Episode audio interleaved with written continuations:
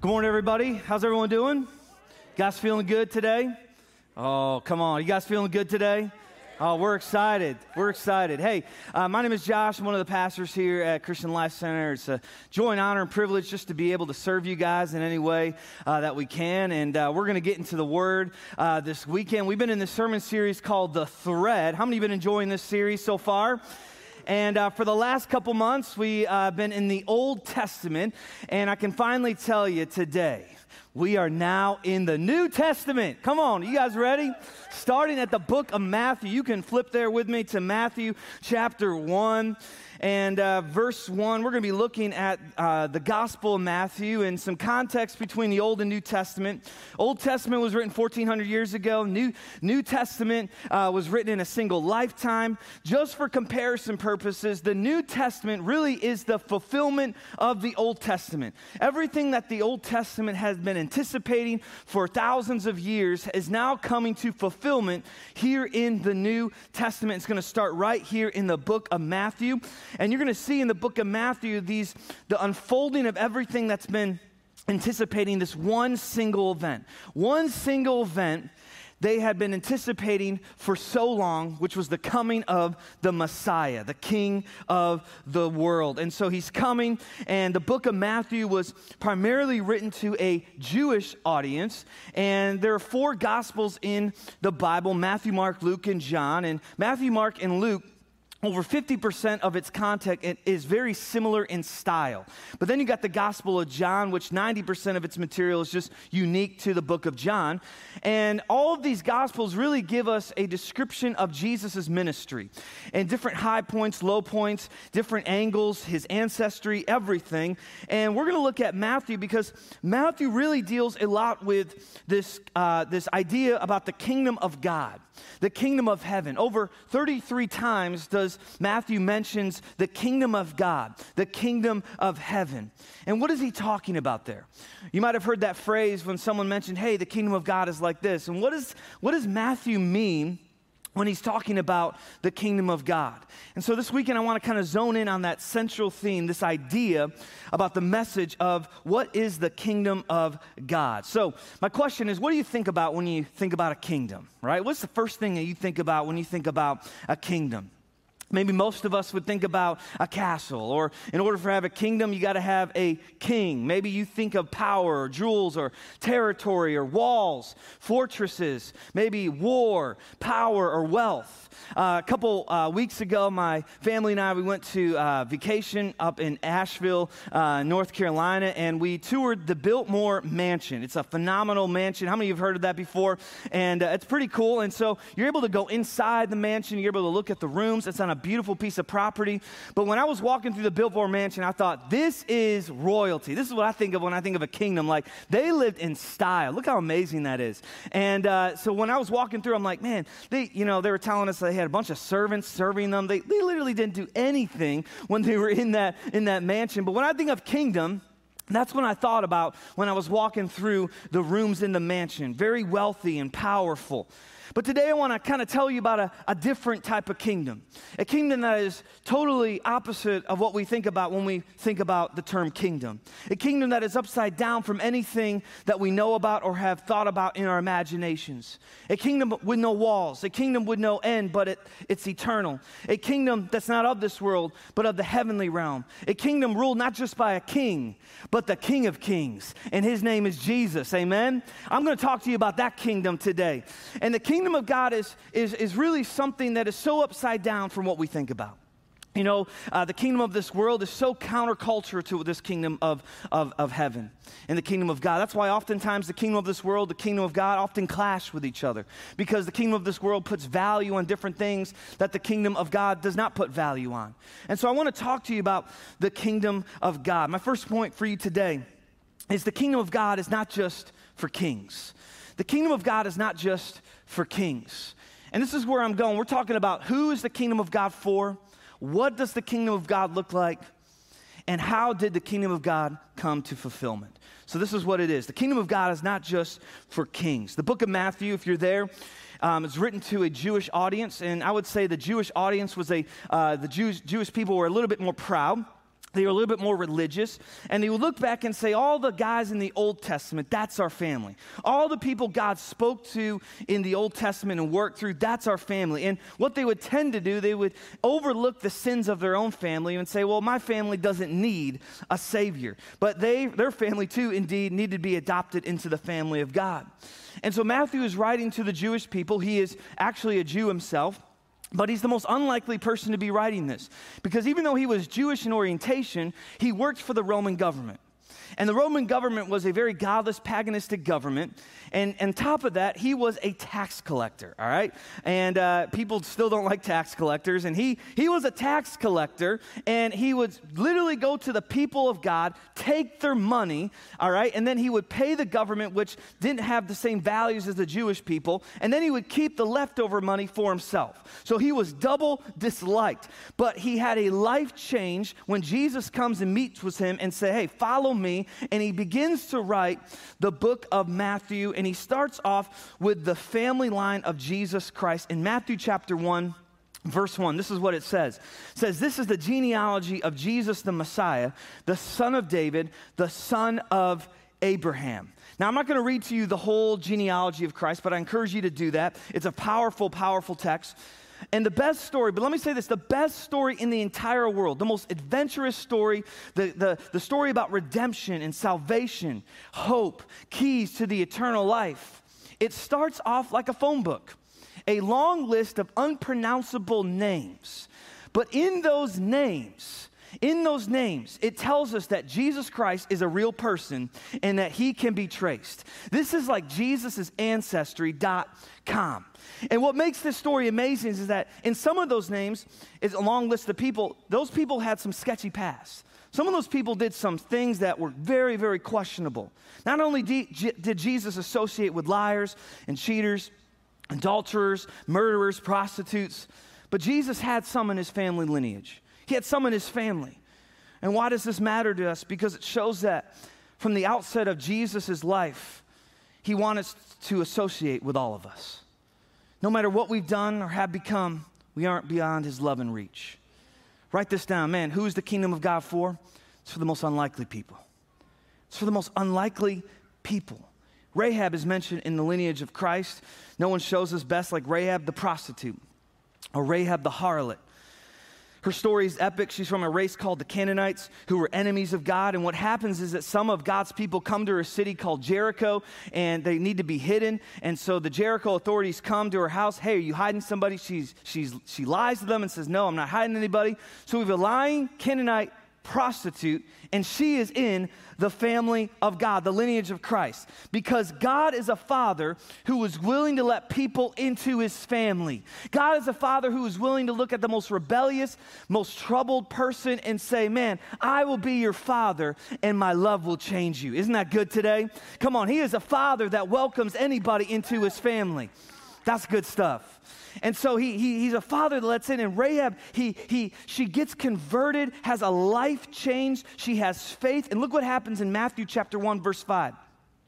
It says, Salmon the father of Boaz, whose mother was Rahab. Boaz the father of Obed, whose mother was Ruth. Obed the father of Jesse. And Jesse the father of King David. Salmon and Rahab they have Boaz, who marries Ruth, who's also in the men- uh, line of Jesus Christ, who's from the tribe of the Moabites, who were despised people among the Jews. And then Boaz and Ruth, they have a son named Obed, who then has a son named Jesse, and Jesse then has a son named David, and not just any David, but this was King David. And guess who becomes the great great grandmother of King Dahab? Guess who? Rahab the prostitute. She's a part of the family line of Jesus Christ. Isn't that amazing? Man, that is awesome to me. Because listen, every time, watch this, every time Rahab's name is mentioned in the Bible, it's tagged with prostitute or harlot. Rahab the prostitute or Rahab the harlot. How would you like that? And that every time someone mentions your name, it's attached with the worst season of your life. Every time someone mentions your name, it's attached to the worst sin you ever committed. Josh the liar. Josh, who's unemployed. Josh, who's an Ohio State fan. For real, though. How would you like that? if every time someone mentions your name, it's attached with the worst season of your life.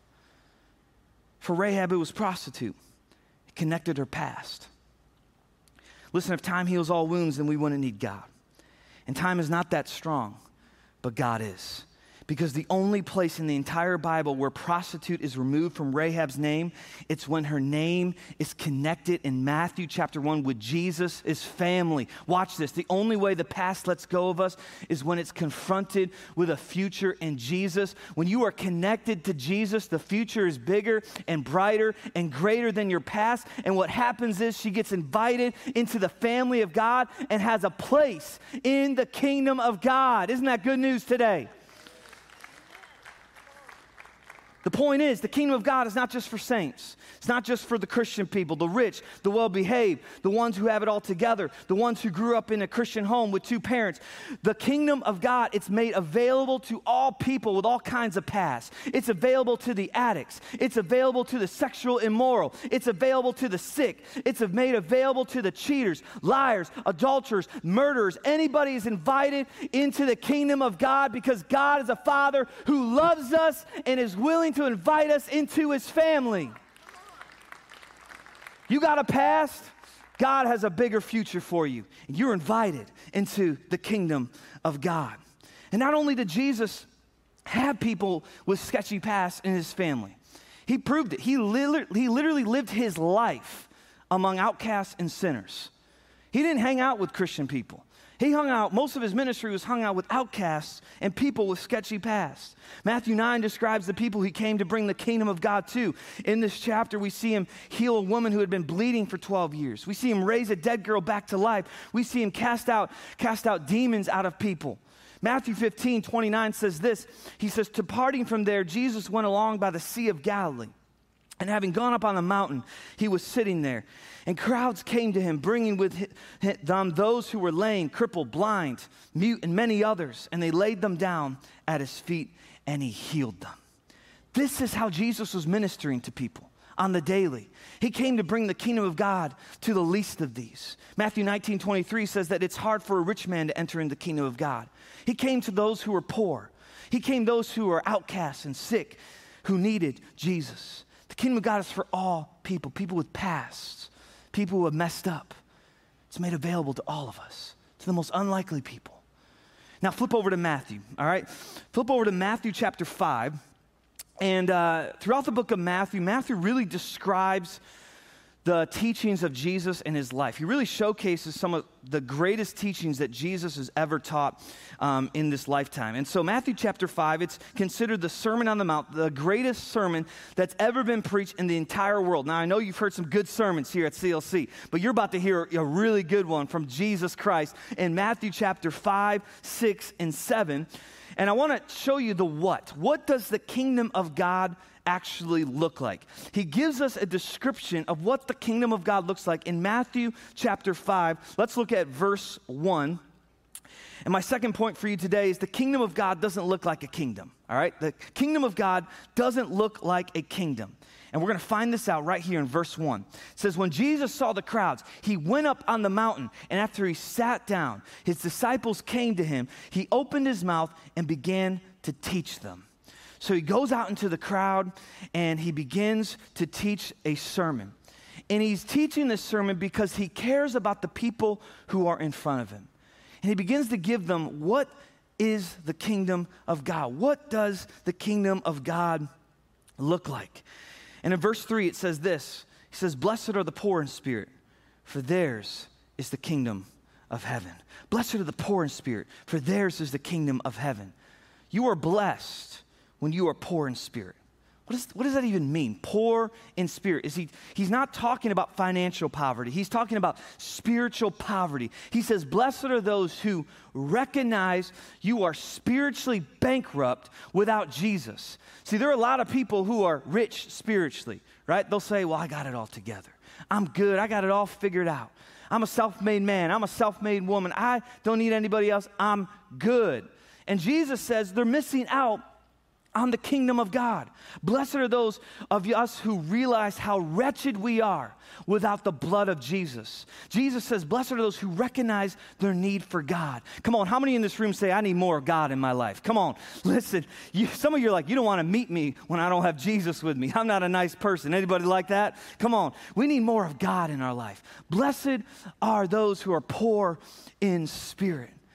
And the Sermon on the Mount really turned everything upside down for the Jewish people. They had been taught from generations to generations that, hey, good people are going to go to heaven. If you do enough good deeds, that's going to get you into heaven. Good people don't go to heaven. Forgiven people go to heaven. People who know how to forgive others and love others well, just like Jesus Christ. People who have messed up and asked forgiveness are those of us who will get into heaven. And the Sermon on the Mount was, is, is a, really a description of what does the kingdom of God look like? How we should live out this kingdom of God that he, Matthew mentions so many times in the Bible. And here's what it looks like. It's basically saying, here's what's attracted, attractive spiritually. When you are walking humbly and recognize how far apart you are without God. People don't, who, who don't live like this are missing out on the kingdom. The goal is to be more like Jesus. And Jesus wants humility, He wants brokenness poverty in spirit. Man, you're saying, man, God, I just need you every day. It's for those of us say, man, I need Jesus as a parent. I need Jesus as a pastor. I need Jesus when I'm by myself or with other people. I need Jesus when people are driving really slow on the highway. I just need Jesus, right? Blessed are those who are poor in spirit, who recognize their need for God. And Jesus says the kingdom of heaven opens up to them. Then he says this Blessed are those who mourn, for they shall be comforted. Now, he's not talking about those who, you know, start to cry when they see something sad or when they watch like a good chick flick, all right? Anybody love a good chick flick around here? Come on. I'm a guy, I'm admitting it. I like a little good chick flicks. I cry a little bit, but, you know, don't laugh at me. Come on. We'll get emotional. But, you know, he's not saying, hey, when you watch something sad, you're going to mourn. That's not, kind of, that's not the kind of mourning he's talking about. He's saying mourning because you're repentant of your sins. There's bad mourning and then there's good mourning. And good mourning flows from a place of humility and brokenness. I remember I did something really bad when I was in high school, and I remember feeling so much regret for what I did. And let me say this God doesn't want you to live in regret. Regret's not the key, remorse is not the key, repentance is the key to healing your broken life and broken heart. And I remember I did something so bad in high school, and I remember I felt so so bad about it. And I, I remember going um, to my room, didn't even talk to my mom or dad, and I went straight to my room. And I just remember it started with regret in my head. Oh, I can't believe I did this. I can't believe I can't believe I did this. And then it trickled down to my heart to remorse. I'm like, oh, why did I do that? And then I began to get on my my knees. I just said, man, God Forgive me. And I begin to sob. I begin to mourn for the sin that I committed. See, what the kingdom of this world will tell you, ah, just a mistake. Ah, you just messed up. Move on. And they won't call it like it is. It's sin. Sin is anything that separates you from God. And I remember just being so sad because I sinned against a great heavenly Father. And we need to get back to that place of mourning where we repent of our sins. That when we sin against God, we don't just don't brush it under the rug. That we are like, man, I'm sorry, God. Please forgive me. And have the, a repentive heart. Blessed are those who mourn. That's what the kingdom of God looks like. And then Jesus says, Blessed are those who are gentle, for they shall inherit the earth. What he's saying here is when someone hits you, don't respond with anger. Don't respond with anger. The greater strength lies in the person who can control their emotions, their words, their body when someone is treating them unfair. And Jesus is going to teach us in the greatest sermon ever that when someone slaps you on the cheek, don't slap them back. Some of you are like, that's way too radical, Josh. That's way too radical. That's how Jesus is saying what the kingdom of God looks like. Man, Jesus says, You want to be a follower of me? This is the character that I'm looking for a character of gentleness and let me say this gentleness is not weakness. Gentleness is not a sign of weakness, it's actually a sign of strength because you might be the bigger person physically, man, but some of you, you can use your words to tear somebody down. And you can make someone feel so little and so small, even though you're not the biggest person in the room. You're like, man, you can make someone feel so little and so small. And what the Bible is saying, what the kingdom of God looks like, is when we respond with gentleness, we're not verbally abusing somebody. Man, I'm just going to say it. Man, some of us, every time we see a Facebook post that we disagree with, something on social media that we don't like, we love to put our little two cents in and comment and put our words in. And really, our words are not that nice because we like to use harsh words, slap them down, make sure they feel like nothing. Listen, I know I'm talking to somebody here today. But what the kingdom of God looks like is blessed are those who are gentle, and gentleness means just being quiet. Saying, I'm going to pray for them. That's the bigger person spiritually, is when you are gentle. Gentleness. 1 Peter 5 6, this was on my heart this week. Says, Therefore, humble yourselves under the mighty hand of God, that he may exalt you at the proper time. I sense that if someone, you're in a season right now, you just feel demoted, maybe mistreated, maybe someone's been lying about you, people not including you, humble yourself before the mighty hand of God. And in due time, he will exalt you. He will exalt you. Humility is the key, gentleness is the key. This message is so upside down. This is an upside down kingdom. Kingdom of this world says, man, if you want to become the greatest and the best, you just got to keep working harder, keep working your way up. Listen, but Jesus is saying, if you want to become the greatest, you got to become a servant. Man, blessed are those who are gentle. And then he says this Blessed are those who hunger and thirst for righteousness, for they shall be satisfied. There are a lot of people who are thirsty for the pleasures of this world. And the pleasures of this world will choke out the thirst for God. The more that I drink from the world, the less thirsty I am for Jesus. And the crazy thing is, the more I drink from this world, the less the emptier I become. John 4 gives us a great example of this. There's a woman who comes to, this, comes to the well. She's filling up her bucket with water. And Jesus says to her, Hey, you're going to drink that water. Guess what? You're going to be thirsty again. And then, and then Jesus says, Man, if you drink the water I give, you will never thirst again. Listen, what's the living water? When we get into God's presence and His Word, we are feeding ourselves with living water. Come on, it's better than any chips or queso that you can get, better than any Starbucks drink you can order. It's the living water. Blessed are those who hunger and thirst for righteousness, for theirs is the kingdom.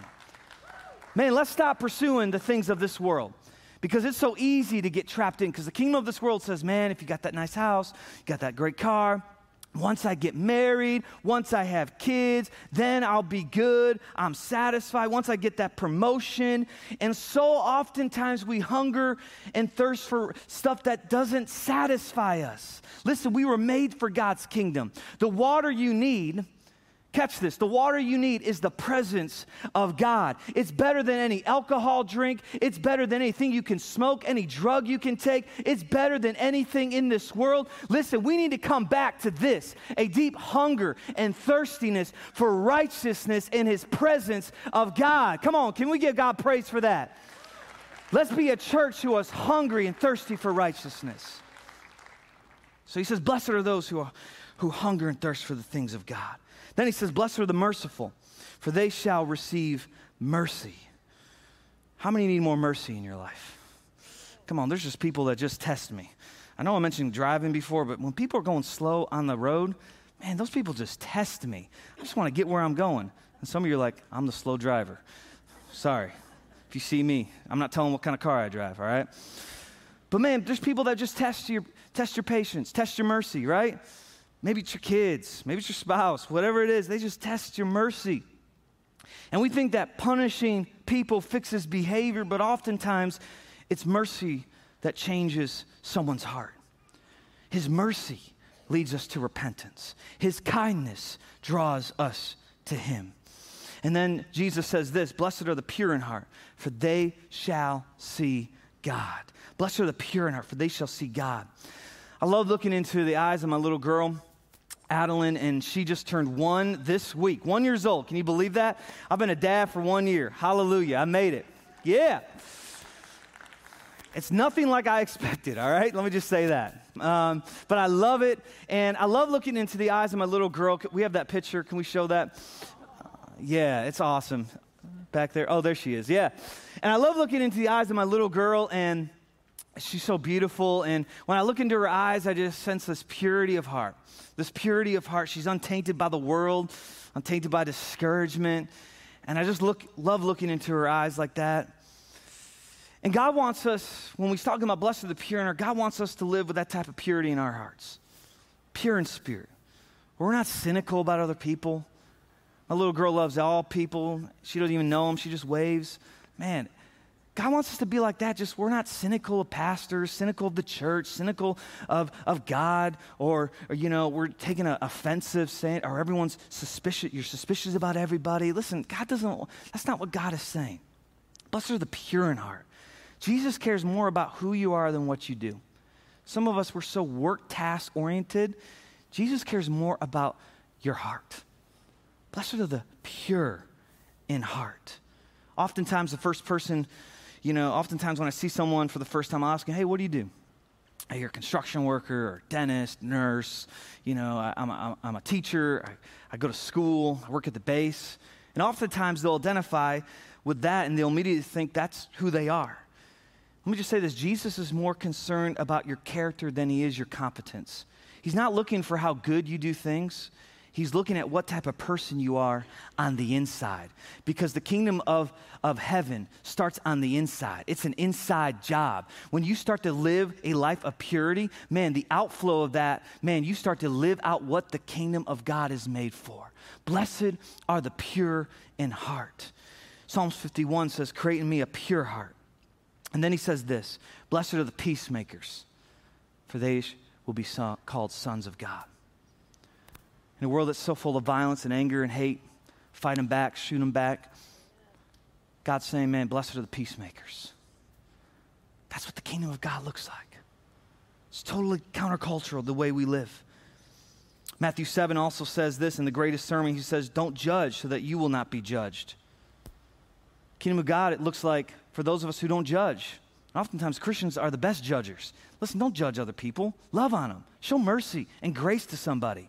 Listen, Matthew 18, he says this uh, what, the, uh, what the kingdom of God looks like. He said, At that time, the disciples came to Jesus says, Who then is the greatest in the kingdom of heaven? He called a child to himself and set him before him and said, Truly I say to you, unless you are converted and become like children, you will not enter the kingdom of heaven. Whoever then humbles himself as a child, he is the greatest in the kingdom of heaven. Totally opposite what the kingdom of this world says. Then he says, Matthew 18, verse 21, the kingdom of God is for people who forgive. You don't hold a grudge against somebody, but you forgive somebody. And the kingdom of God looked so upside down from what the Jewish people had thought. And not only did he taught, you know, teach about this, he demonstrated it in his everyday life. And listen, you can begin to show what the kingdom of God looks like as soon as you leave this place. As soon as you get out of, of church, you can literally live out these, these Beatitudes, what the kingdom of God looks like. You don't have to wait till next year to start a new habit. Listen, you could start right now showing what the kingdom of God looks like. I love what John Calvin said. He said, he said, it is the task of the church to make the invisible kingdom visible.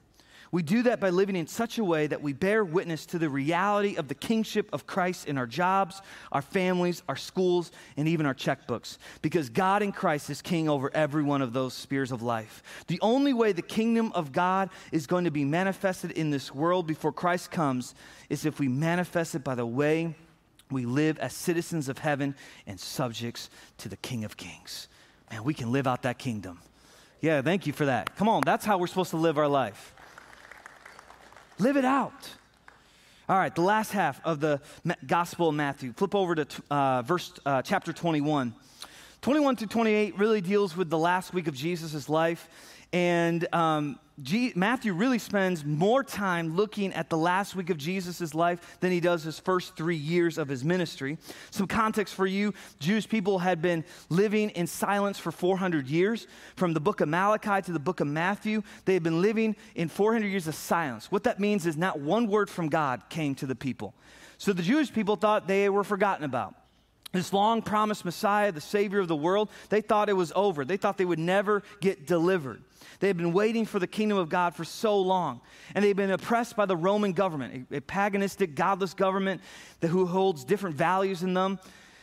And I love what Matthew 4 uh, Matthew 4 17 says, Repent and believe. Jesus is literally saying this. He says, Repent and believe, for the kingdom of heaven has come near. So he's literally coming to the Jewish people. The long awaited kingdom, the long awaited kingdom of God has come, and it's come in the most unforeseen way. And you would think that the Jewish people would get a little bit more excited about the kingdom of God and the Messiah coming. But the reaction was completely opposite.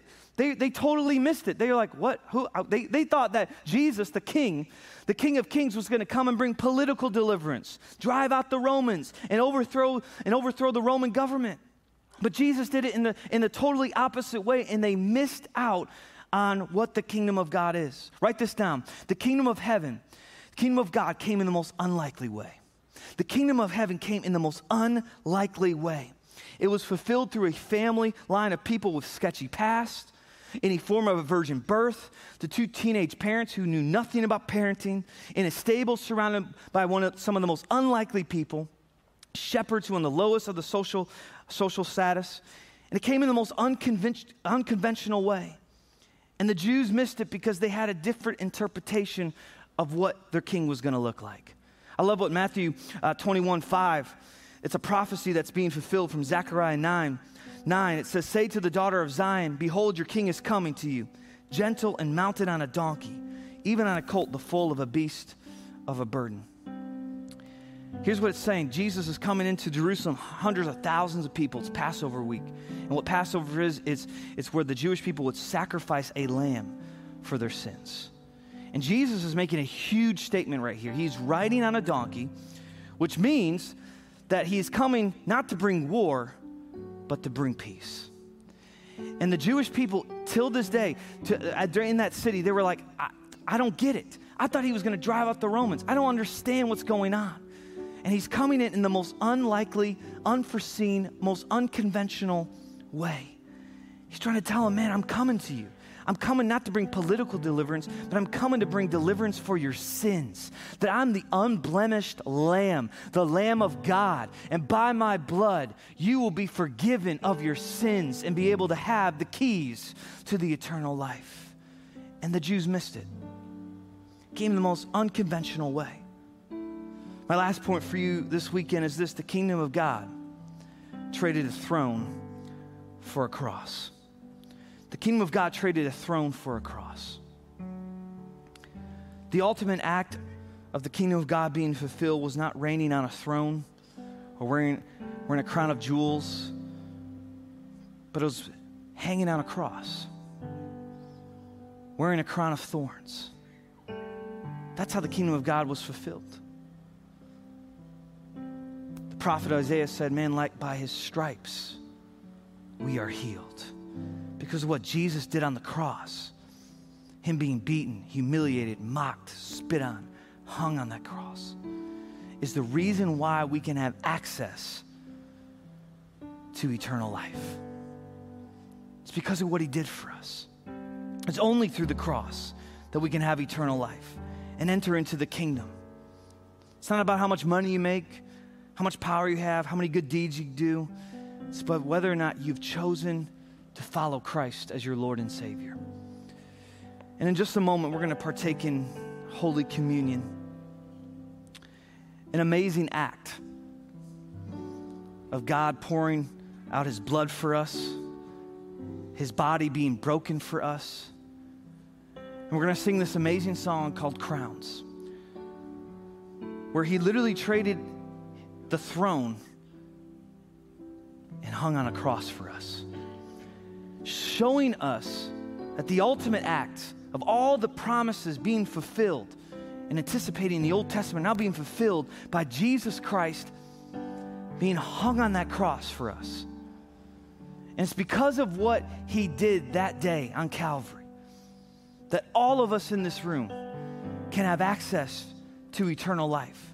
Doesn't matter what kind of past you have, doesn't matter what kind of family you're born into. It's because of what he did for us on the cross that we can have eternal life and have a seat at the table and partake in Holy Communion. And I love this when we do this because it's, it's really a, a remembrance that God forgives us of our sins and that He loves us so much. And by His grace, we are free. So I want you to listen to these, the words of this song and meditate on your own life. What's God been speaking to you? What areas maybe you need to change and how to carry out this kingdom of God? Maybe for some of you, you're like, man, I'm just here today. I'm like, I'm feeling so unqualified to partake in communion. Why would God want to forgive me? He came exactly for you. He hung out with sinners, outcasts, he hung out with Christians. He came for all people because he loves us. So, in just a minute, we're going to take communion, but we're going to sing this amazing song and meditate on these words of what God did for us.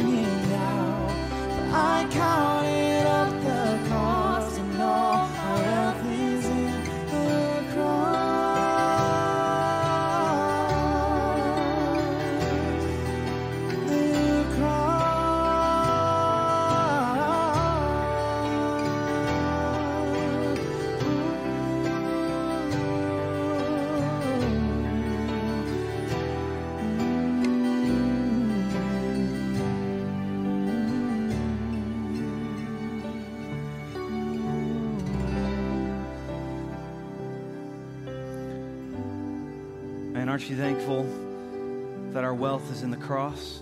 And we'll boast about the cross of Jesus. I want you to get your communion elements out. And this is a time where we remember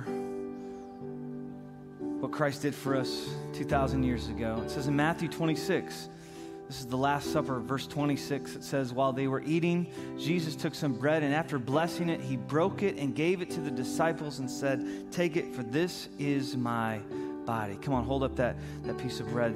The body is symbolic, his body being broken for us, beaten for us, humiliated for us. And it's only through his body that we could have access to the kingdom of God, that everyone's made available. We remember that today. Let's take it.